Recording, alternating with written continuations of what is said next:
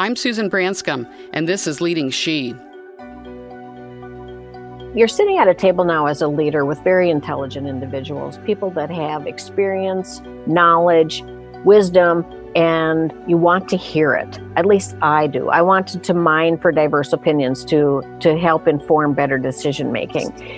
And sometimes I would find people would shut down if you use language like, well, I don't agree, or that doesn't make sense to me. And so I learned neutralizing language like, have you considered, instead of, I don't agree. Eva Stevens was president of United Properties and the first and only woman to be on the executive team. She talks about how to deal with industry market declines as well as the difficulty in dealing with the sudden death of a fellow executive. During her employment at an earlier company, she endured being diminished and her talents were not valued. Eva talks about the importance of networking and using emotional intelligence and instinct to guide her. Enjoy listening to Eva.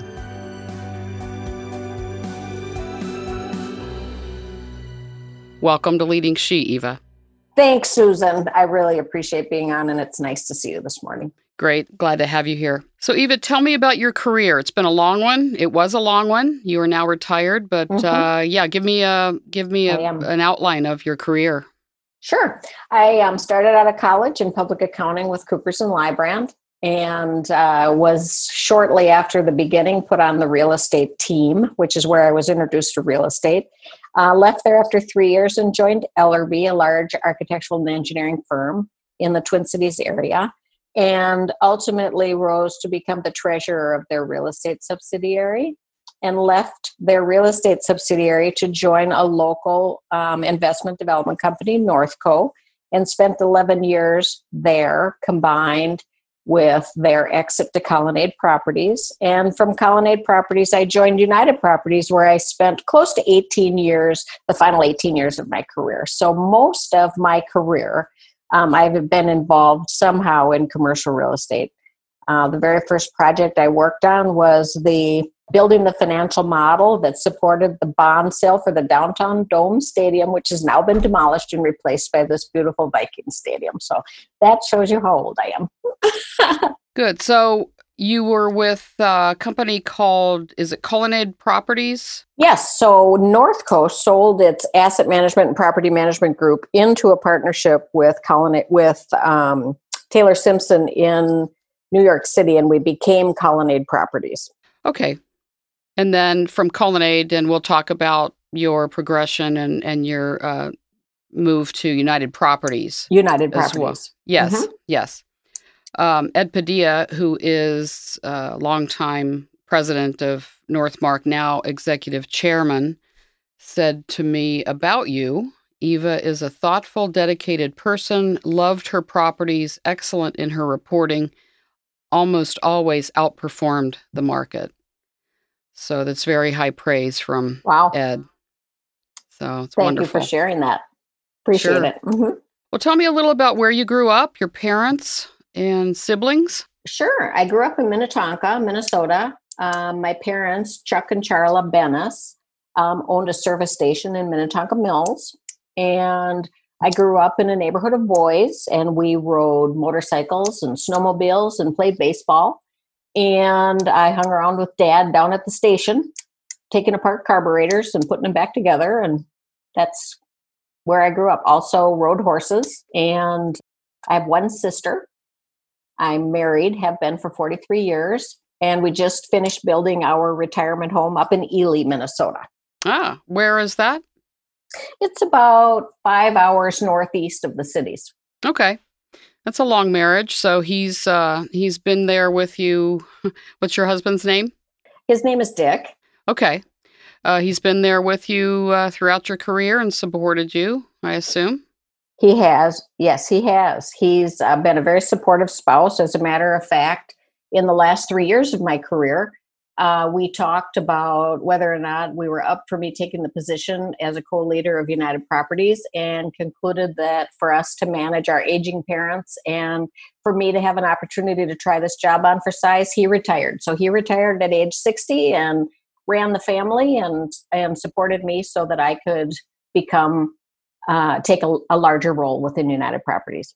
Fantastic. Yes, my husband's retired too, so we have that in common, and it is nice. Our children are grown. And yes. So, and you did not have children, I understand. We did not. Nope, not lucky enough to have children. But we have 10 nieces and nephews and an abundance of great nieces and nephews. They're all over the world, and we're pretty close to all of them. We're very lucky in that regard. It's fantastic. Well, you and I talked about this, and you mentioned it earlier. When we grew up, we have this in common that we were surrounded by boys. And yes, I was the same way. I was kind of a tomboy, and I played sports. I used to fish. I mean, and I did not see myself really differently from the boys. And what was available to me, I felt like we were all equal. We were all kids. But then talk about that, and then talk about what you realized when you came into working. I will, and thank you for sharing that. I appreciate it. I grew up playing baseball and riding snowmobiles and motorcycles, and it never really occurred to me when I walked into the business world, not so much in public accounting because I didn't notice it there, to tell you the truth, but when I walked into the world of commercial real estate, I didn't realize I didn't belong at the table. It was a message that I began to get as I participated in meetings. You know, people would look over the top of me or say things to me like, gosh, I wish my daughter would dress like you, or things like that. And it didn't feel to me that what was coming out of my mouth was actually being heard. And that was very shocking to me. Mm-hmm. And so I had to step back and ask myself, what do I do now? Right. So you felt dismissed, diminished? I did. Okay. Yes, I think those are good words. Invisible. I'm going to use the word invisible. Mm-hmm. What I was noticing early on is that I was so passionate and excited about understanding what it was that I was doing and sharing that story that I would find it would fall on deaf ears, yet the ideas were being implemented.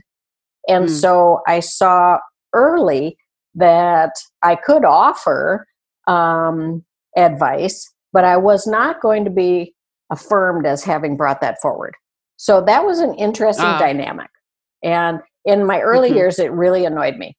It doesn't anymore. Right. I understand. And you know, something that issue comes up as much as anything in this podcast. And that is, you know, women bring in the idea, it's taken, so, you know, whether the men realize they're doing it or not, but they can be in a meeting. She's said this several times, and it's been ignored, but the guy says it, and the idea is taken, you know. So that has happened a lot in my podcast, and it happened to you, it sounds like.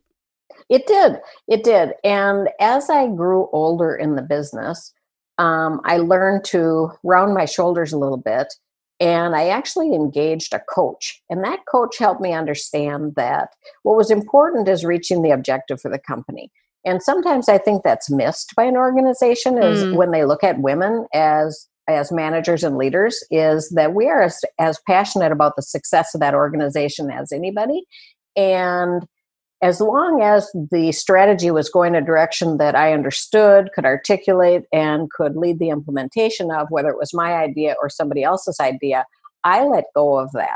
That's a competitive piece of the business that I chose not to step into. I really evaluated I was going the right direction, and that gave me a lot of freedom, and I let go of a lot of, I would say, internalized anger.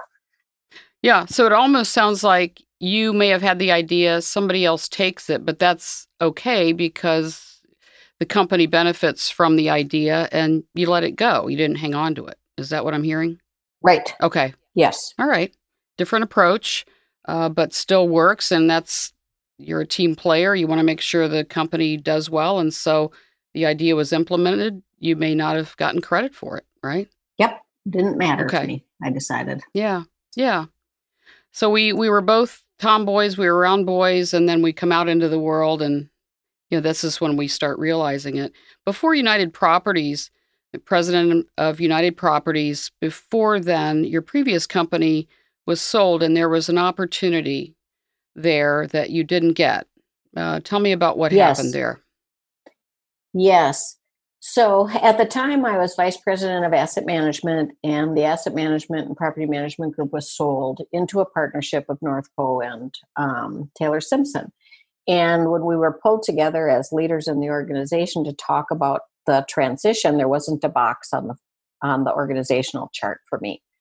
And I was shocked. You know, I was just shocked, but I listened, and ultimately, they asked me if I would support the chosen leader in the transition of the organization. And I thought about it overnight, and I decided not only would I support the transition, but I would lead it, I would help plan it, and I would implement it.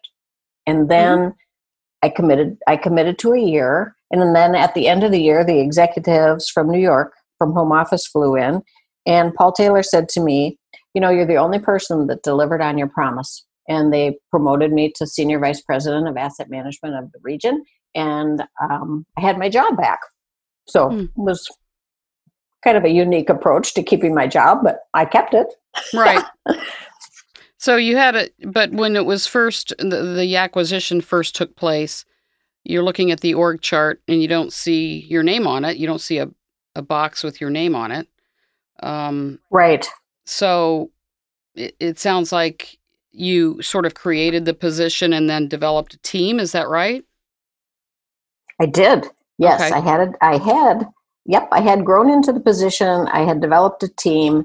And when it was time to transition, the position was given to somebody else. Right. And when they first asked me, I think I skipped this part. When they first asked me if I would help lead the transition by surrounding, you know, the current leader, my first question out of my mouth was, well, why would I do that?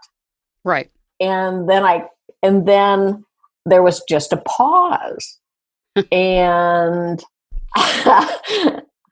I said, well, that's when I went into the conversation at the next day of, well, I will transition, and I will make sure the team is and the portfolio are operating well, but I need a year commitment. And they gave me the year commitment. And then at the end of the year, they came to town and said, yeah, you're the only person that delivered on your promise. And they promoted me. Yeah. So it sounds like one of those situations where I've faced in my career where there's an assumption sometimes that you are here to help cheerlead him. In other words, he's got the position and you're here to support him. You're here to cheerlead and, you know, make him look good. Yes. But you don't have the respect of having a position on the org chart, right? That's what they were asking you to do. Yes. And what I discerned about mid-career is that I found myself, I called it second seat. I found myself regularly sitting in the second seat. Sort of a second chair. Yes, second chair. Mm-hmm. And so I went along with that and somehow convinced myself that that was what I was going to be. And at about 40, I decided that possibly it was how I was presenting myself, maybe how I was using my voice, how I was being received. So I decided all on my own to take myself to graduate school. And the reason that I went to graduate school was because I wanted a safe academic environment to try on my own ideas and learn to speak in a manner that was being heard. Mm-hmm. And that was really beneficial to me, extraordinarily beneficial to me. And the company even offered at that time to pay for my graduate school as long as I would sign a piece of paper that said that I would stay there for the rest of my career. And I said, no, I'm owning this on my own. And so I went to graduate school at night, paid for it. Dick and I paid for it. And then what I really enjoyed from graduate school was strategic planning and analysis and working in an environment where we were given a problem. We had to quickly solve the problem, and then we had to present our case around solving the problem and moving the organization forward. And so I learned to do a lot of listening, assessment, organizing my thoughts, and then making an action plan and a timeline and being able to articulate that. And I didn't have to waste a bunch of time kind of processing out loud and those kinds of things. And that was very beneficial to me. Mm-hmm. Yeah, that's fantastic. I want to go back, though, to your time at this company. And it sounds like there was an opportunity for that was presented, but you didn't get that opportunity. And you said something to me that I remember, and I want you to say it. I'd like you to say it about your dreams. Yes. I wasn't given the position, and I said to the chairman of the board of Northco at the time, my dream is to be the chief operating officer. And I was told that was not going to happen in my career. And I said to him, you don't get to step on my dreams. And I went about the business of continuing to do my job and leading this team. And we had a number of very successful outcomes as a team. And then I was called on the carpet for putting together an elitist team, which was exclusionary of others, which wasn't how I was looking at it at all. I was looking at it as ferreting forward a group of experts or technical experts on turning around an asset, and we did so successfully, and the company received an extraordinary payment for doing that. Mm-hmm. And the response to me was, well, you put together an elitist team and you left people behind. I was like, wow, I think I'm just in the wrong company. I mean, the culture here isn't matching up with me anymore. So right. Then right about that same time, United Properties came knocking on the door to see if I wanted to have a cup of coffee. And I went and had the cup of coffee. Good. And then, Good, yeah. And then several meetings later, packed up my bags and had the opportunity to go across the highway and work for, I think, one of the greatest companies in the world. I mean, to have found United Properties, to have found the leadership within United Properties and the family, the Pohlad family of companies in the twilight of my career, in the last quarter of my career, was such a gift that I almost can't remember my early years and those struggles that we talk right. about. Yeah. I love this company, Northmarq and the Pohlads. I just love how they run the company. I love their culture and how they look at things. I do too. When the COVID virus happened, they came out and said, we're going to donate a large amount of money to free store food banks in your markets, 36 offices at Northmarq. And that's what they do. It's just, when I sold my company in 2014, I called one company because I'd watched Ed Padilla run it, and I just watched it from afar. And I said, that's the only company that I want to sell to. And the rest is history. So, yeah, I agree with you. But congratulations on that. Joining that company for me was a life-changing event in my career. Mm-hmm. That's fantastic. Going back and recapping, just to recap on this, and it's just such a shame. But what happened was you didn't get the opportunity. You didn't have a box on the org chart, but you said, hey, I'm going to set up this team. I'm going to be successful. We're going to get this done. And then you did it. And then you were criticized almost for your success. Yes. Right? That is absolutely correct. Yes. And yes. If you'd been a man, do you think that would have happened? No, I don't. Thank you. No, I don't. Thank you. But I'm not bitter. I mean, I think the outcome was a good one, and I'm proud of it. Yeah. It's just having to bear the burden of being dismissed along the way was fairly painful for a young woman, but I found my way. I often find that during my career, things happen in life that shift suddenly, and we have to shift with it and respond, and sometimes it can become a crisis. But you worked for somebody that was regarded highly, Boyd Stauffer, and one morning, I think you were an early morning person, you were in your office, and Bert Colianni, who worked for the family of the Pohlads, came into your office. And what did you learn? Tell me about what happened there. Wow. Well, in our marketplace, Boyd Stauffer is a legend, and he really created United Properties, and he is the person, along with Jim Pohlad, who manage the marriage of the Pohlad families with United Properties many years ago. And Bert Colianni is the chief executive officer of the Pohlad family of companies, and Boyd reported to him. And I was in the office early. We were preparing for a pitch and for a new development pitch. And I turned around and Bert Colianni was standing there, and I panicked. I thought, oh my God, my direct supervisor, something happened to him, who was the president of United Properties. And I said, what's happening? And he said, Boyd Stauffer died last night. Mm. And it was, for our company, a shock. Mm-hmm. The leader, the person who calls the market, the person who decides when an asset sells, when an asset doesn't sell, the person ultimately makes the final decision inside the organization for deployment of capital, was gone. I had sat next to this man for 10 years, and he was a mentor to me. He's the one who decided to hire me. He put me in a responsible position. He had my back as a leader and as a female leader. He sought my advice on matters associated with the culture of the organization, as well as real estate investment decisions.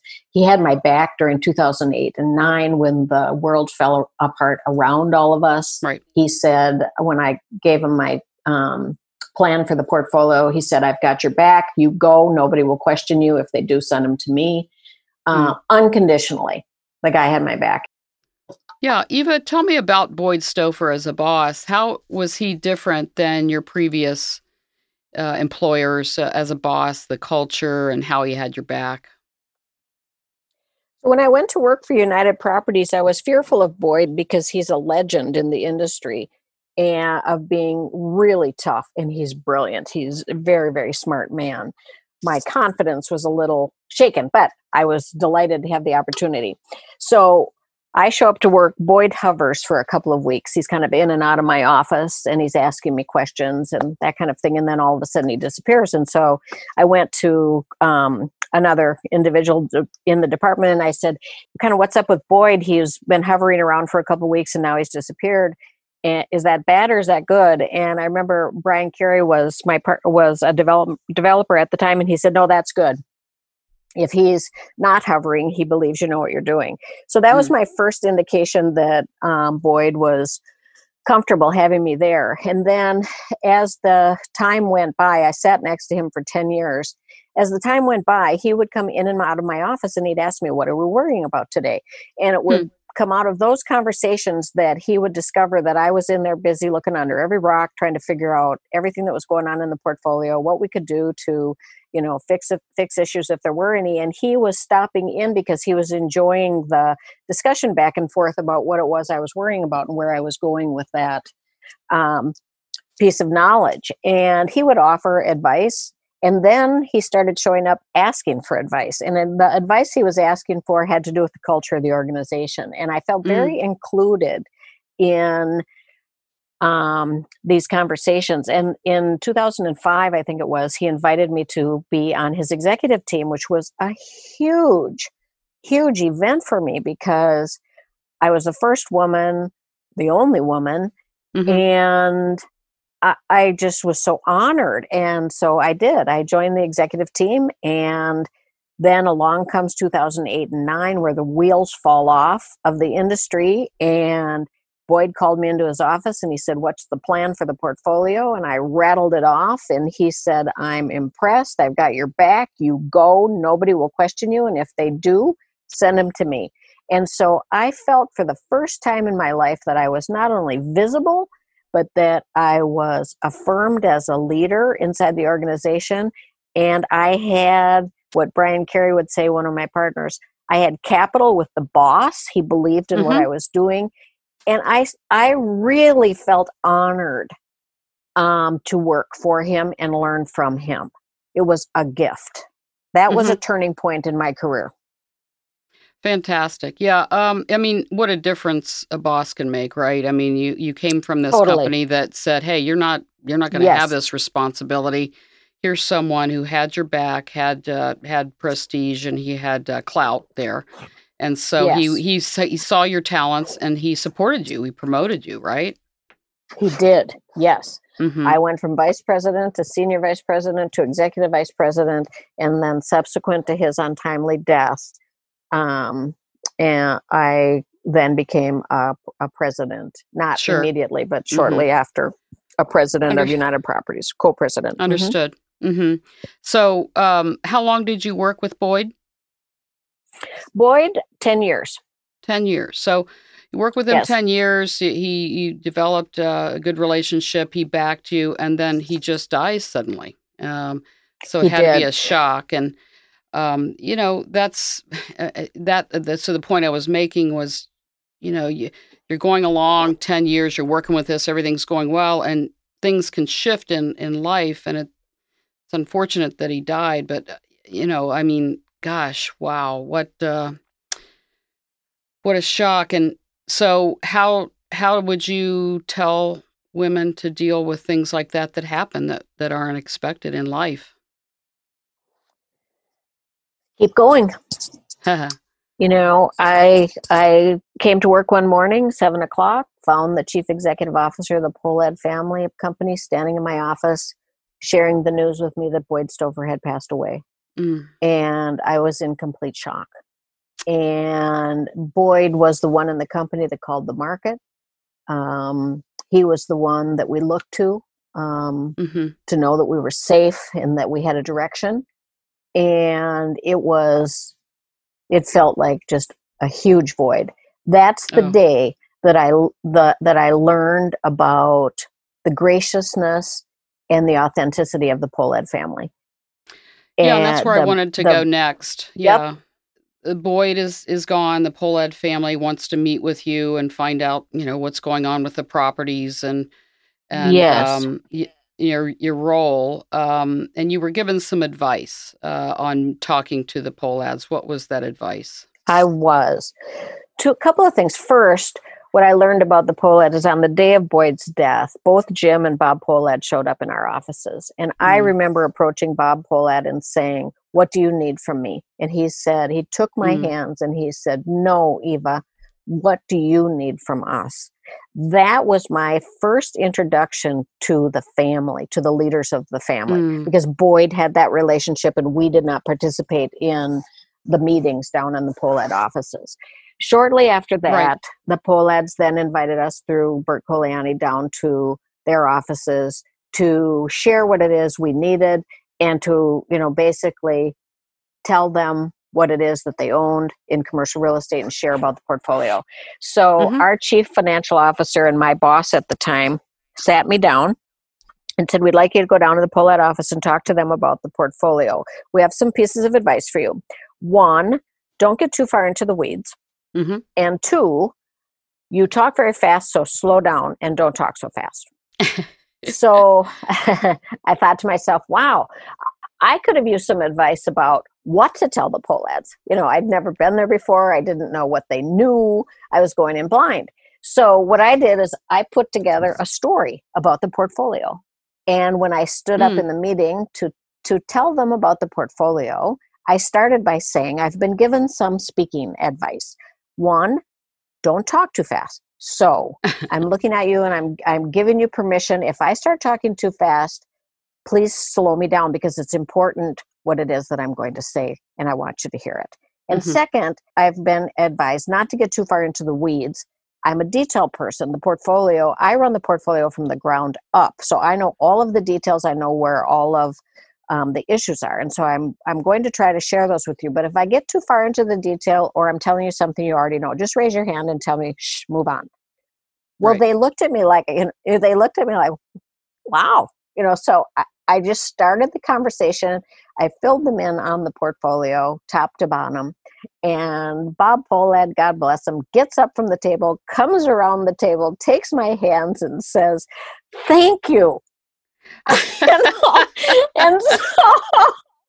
I was like, okay, you know, they, I think, just wanted to know that we knew what we were doing. And from that moment forward, we were invited, you know, monthly down to the office to meet with Bert and Jim Pohlad and talk in detail about the portfolio and, of course, Bill's development transactions as well. And we opened what I thought to be a very transparent relationship and communication process with the family. And I really benefited from that. That gave me confidence in myself. Yeah. I mean, a couple of messages here that you got. I would call it maybe some criticism about don't get too into the details. They don't want to know all the details. They want you to stay high level and don't talk so fast. So, but you use that. You said, look, I've been told this and I'm going to just put it out there. If you feel like I'm talking too fast, if you feel like you're getting too much detail. But wow, I mean, that's the Pohlad family, right? They say, what can we do for you? You know, it's not like command and control. This is the way it's going to be. They want to know, you know, and you did that. You told them, here are the properties. Here's what you need to know. Here's what Boyd knew that you may not know. So, yeah, we've got it under control. Yes. Yeah. Let me move on to another topic. We've talked about this. It's about networking. You're not a golfer. You don't necessarily go out and have drinks with the guys, but you found that in your career, in order to be successful, you had to find your own way to connect. So you joined NAIOP, National Association of Industrial and Office Parks. And tell me about that. I did. Oh my gosh, it must have been, 35 years ago. My boss asked me a question, run out to your network and get the answer to this question. And I went back to my office and I thought to myself, geez, I better get a network. I wonder how you do that. So I did what I always do when I don't know what I'm supposed to do. I called my older sister and I said, I need to get a network. What should I do? And she said, trade association. Yes. So I checked around, and NAIOP was one of the local trade associations for commercial real estate. So I signed myself up to go to a breakfast meeting, and I went there and I stood in the door and I looked in the room and there were a couple hundred navy blue and black suits. And I thought, oh, I don't know any of these people and they're all men. What do I do now? Yes. So I did the same thing. At that time, we had pay phones on the wall, and I ran back to the ladies' room and called my sister. I said, what do? I don't know anybody. She says, well, just walk in like you own the place and look for a committee. So I did. I joined a committee. I joined the education committee, and then I joined public policy committee. And, I chose committees that would expose me to a number of people inside the industry. Education committee was really a wonderful place to start, because in order to seat discussion panels, you have to solicit knowledgeable individuals in the industry to come and speak. And so it gave me a purpose to call industry leaders. And it was, it gave me a reason to call them and introduce myself. And I loved that. That gave me a connection working with industry leaders. And that is how I began building my industry friends. Sure. Yeah. And it was really beneficial. Yeah. That's what I did for a lot of my career. I joined NAIOP. I was president of the chapter here for a while. I helped start CREW, Commercial Real Estate Women here. And people, good for you. Yeah. That's people great. Start to get to know me. I'm a golfer. Yes. I do that too. But I think the message is here that to women is, how is it that you get people to know you? It's important that they know you, and so they can do business with you, right? Yes, and it's important for you to know them. In my position, buying and selling commercial buildings, it was important for me to connect on a national level as well as a local level with other industry experts, so that if I had a question about a market, or I had a question about a building type, or a person in that market, I had somebody to call. So I needed to know who they were too, and that became a very integral part of how I stayed connected to what was going on in the industry. Right. Yeah. Building a network. And you probably had a Rolodex at one time. I had a Rolodex before we had Outlook and contacts. And it was a big Rolodex, but I had to convert that to my contacts and Outlook. So Yeah, exactly. Another topic we talked about was, you know, you and I came from, you know, hardworking parents. Yes. We were honest, hardworking parents, and that's where we came from. And then you get into business and you find out that people say things, they don't always do what they say. I was naive, I think, in that when I first came into business and somewhat vulnerable to that. Business, I found, you know, we all know that people are really looking out for themselves. You develop relationships and friendships, but tell me about that as it relates to, which I thought was interesting, about your hobby of horseback riding. Yes. One thing I learned, I don't know if listeners are horse people, but the interesting thing about a horse is that they actually naturally understand whether or not you're being authentic and whether you're trustworthy. They can they reflect your feelings, if you will, right back to you. And because of that, because of a connection with my horse and then learning, you know, soft aids and harsher aids as you're learning to ride, it helped me kind of read the room. So I felt like it gave me a little bit of an emotional intelligence that I wouldn't have had otherwise. And so I tended to be in a meeting and I would read the room to see who was engaged and how they were responding to or reacting to what was being discussed. And then the language that I put around that, and you and I talked about this, and you do the same thing, is rather than depend on necessarily what people are saying they're going to do, I kind of watch their feet. I watch what direction are they really going. So where they walk, what they do. Yeah. Yeah. What they actually do. And so that helped me inform, you know, who I could depend on, who was going to deliver on a promise. And it helped me create language amongst our team members about promises and negotiating an alternate outcome if you weren't going to be able to meet your promise. And it was really beneficial, I thought. Yeah. Yeah, I have always done that, and I can't it's not always possible for me to verbalize that because it's almost like a visceral response to someone that, you know, I might meet someone and I'm getting to know them, and there's like whether they're shut down or something, there's some message I'm getting that I can't trust them. And, you know, I go back and I try, but I've always learned to trust that emotional intelligence. And it's not that I don't work with people like that. There are people that I can trust and there are people that I can't trust. And that instinct, that emotional intelligence has never been wrong. Would you agree?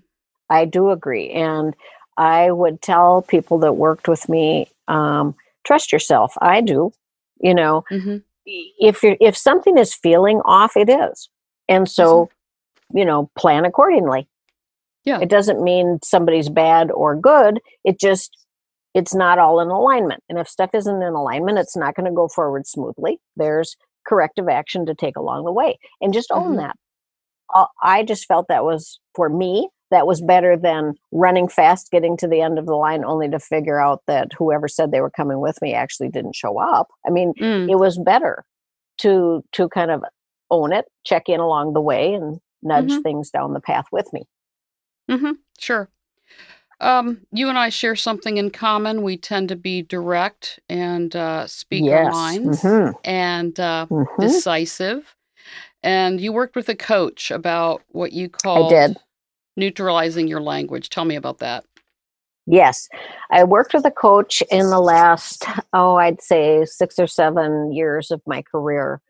And we named it neutralizing language. So in a meeting with, you know, you're sitting at a table now as a leader with very intelligent individuals, people that have experience, knowledge, wisdom, and you want to hear it. At least I do. I wanted to mine for diverse opinions to help inform better decision making.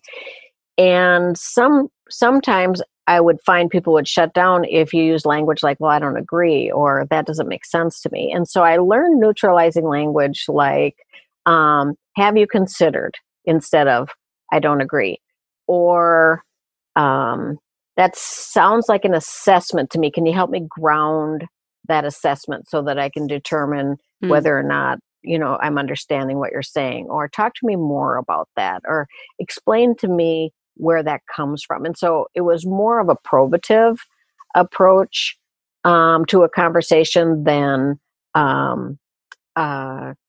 using my direct language of, well, I don't agree, so we're going to go this way, or that doesn't make sense to me, so I want to try this. It would really be more of encouraging a broader conversation and remaining curious. Oftentimes someone would say something to me and I'd think to myself, no, that doesn't feel right to me. I'd say, well, let's remain curious for a minute. What might else we take into consideration? And so it really seemed to help people. They would recognize the language. And they would know that I was stumbling with something, and they'd start participating in the conversation because I wanted it to go further. And that was that was effective for me. I also gave people permission to stop me, because I, like you, I'm very focused. I'm very, I'm on a mission, and I wanted people to know that it was okay with me if they just grabbed me by the back of the shirt or said, hey, I need to talk to you, because I actually would stop. I just probably wasn't thinking about it at the time. Right. Yeah, the hyper-focus can cause us to not always stop and pause and think about the right things to say and how to say them. I've learned that over the years. Exactly. Yes. One last question. I've got one more for you, but we talked about the fear. I think many women are worried about, doing the best work and knowing everything and being somewhat perfectionists. We talk about the difference between perfectionism and excellence in this podcast. And there was a time where you were worried that you didn't know all the answers, and you came to realize something, and you shifted your mindset. Tell me about that. I did. I was using so much emotional energy anticipating what somebody needed to know or what I needed to do next that I was getting tired. And so I had to have a conversation with myself, and I changed my language and my thought process intentionally. And people would come to me, 2008 and 9, in the worst time of our careers in the economy, right. People would come in my office and say, well, what are we going to do about this? And I changed my language. I said, thank you for thinking I would know. I haven't experienced this either. So sit down. Let's figure it out. And if we can't figure it out, let's figure out who we should ask. And so it became a mission of mine to be open to seeking knowledge and expertise. And I no longer viewed that as a weakness. I pursued diverse opinions. I pursued knowledge. I asked questions, and I let that information inform decisions.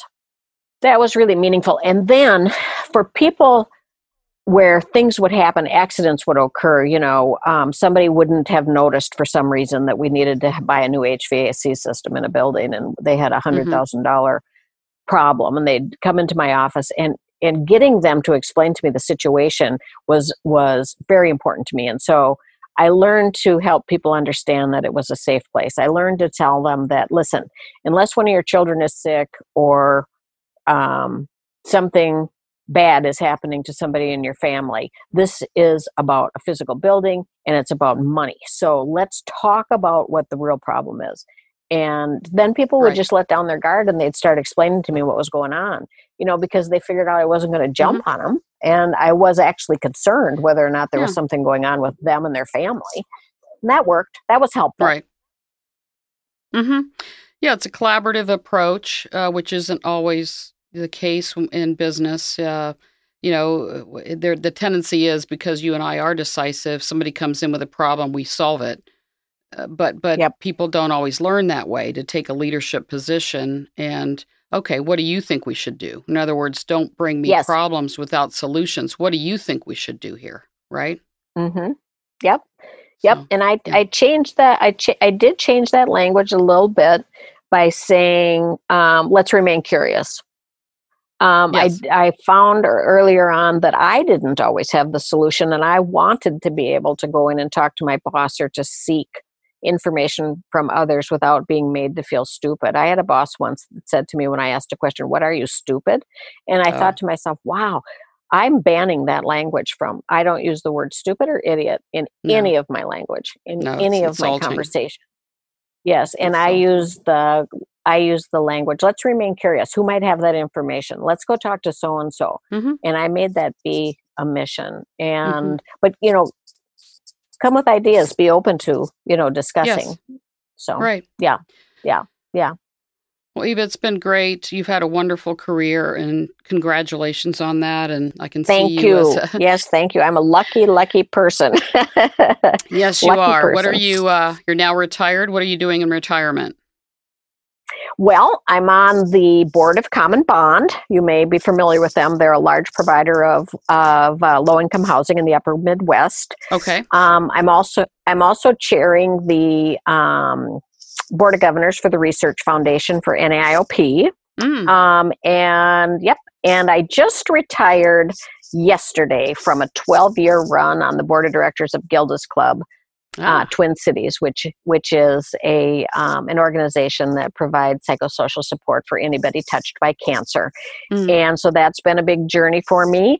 And I have a dog, and I have a horse, and I have a wonderful spouse, and we have our new retirement home up in Ely, and I am partners with my sister in the caregiving for my 91-year-old father, and so that kind of takes up my time. Oh, I have a small consulting project on a small real estate portfolio. I'm the coach of two women who are going to be inheriting their father's real estate portfolio, and they aren't as knowledgeable about commercial real estate as they wish. And so I am their coach, and I'm really enjoying that, working with these two women. Very, very, very, very bright, and a nice way to connect with other women. So sounds like fun. It doesn't sound like you're really retired. It sounds like you've got a lot of different things going on. So good for you. Yeah, thanks. On a different journey, but I'm enjoying it. Thanks for joining me today, Eva. I loved it. I loved our conversation. Thank you. Bye-bye. Thank you for listening today. Please subscribe, rate, and write a review. Follow us on Instagram at Leading She. And visit our website, leadingshe.com, where we have many great ideas for women leaders.